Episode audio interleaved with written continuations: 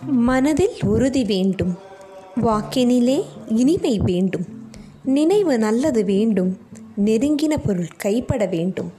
கனவு மெய்ப்பட வேண்டும். கைவசமாவது விரைவில் வேண்டும். தனமும் இன்பமும் வேண்டும். தரணியிலே பெருமை வேண்டும். கண் திறந்திட வேண்டும். காரியத்தில் உறுதி வேண்டும். பெண் விடுதலை வேண்டும். பெரிய கடவுள் காக்க வேண்டும். மண் பயனுற வேண்டும். வானகமெங்கும் தென்பட வேண்டும். உண்மை நின்றிட வேண்டும். மகாகவி பாரதியார்.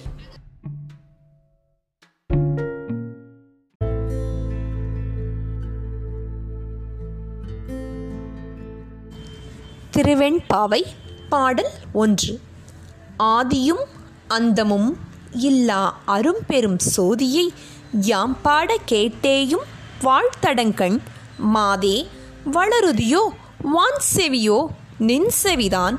மாதேவன் வார்கழல்கள் வாழ்த்திய வாழ்த்தொலி போய் வீதிவாய் கேட்டலுமே விம்மி விம்மி மெய்மறந்து போதார் அமழியின் மேனின்று புரண்டிங்கண் ஏதேனும் ஆகாள் கிடந்தாள் என்னே என்னே ஈதே என் தோழி பரிசேலோர் எம்பாவாய். பாடலின் விளக்கம். வாழ் போன்று ஒளி பொருந்திய அகன்ற நீண்ட அழகிய கண்களுடைய பெண்ணே தொடக்கமும் முடிவும் இல்லாத சோதி வடிவான சிவபெருமானை பற்றி நாங்கள் பாடிக்கொண்டு வருகிறோம்.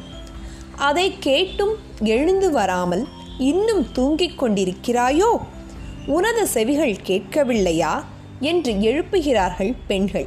மேலும் சொல்கிறார்கள் அந்த மகாதேவனுடைய நெடிய சிலம்பணிந்த திருவடிகளை நாங்கள் புகழ்ந்து பாடிய வாழ்த்துப் பாடல்களின் ஒலி கேட்டு தெருவில் சென்ற எங்கள் தோழி ஒருத்தி விம்மி அழுது பின்னர் தரையில் விழுந்து புரண்டு மூச்சித்து கிடந்தாள்.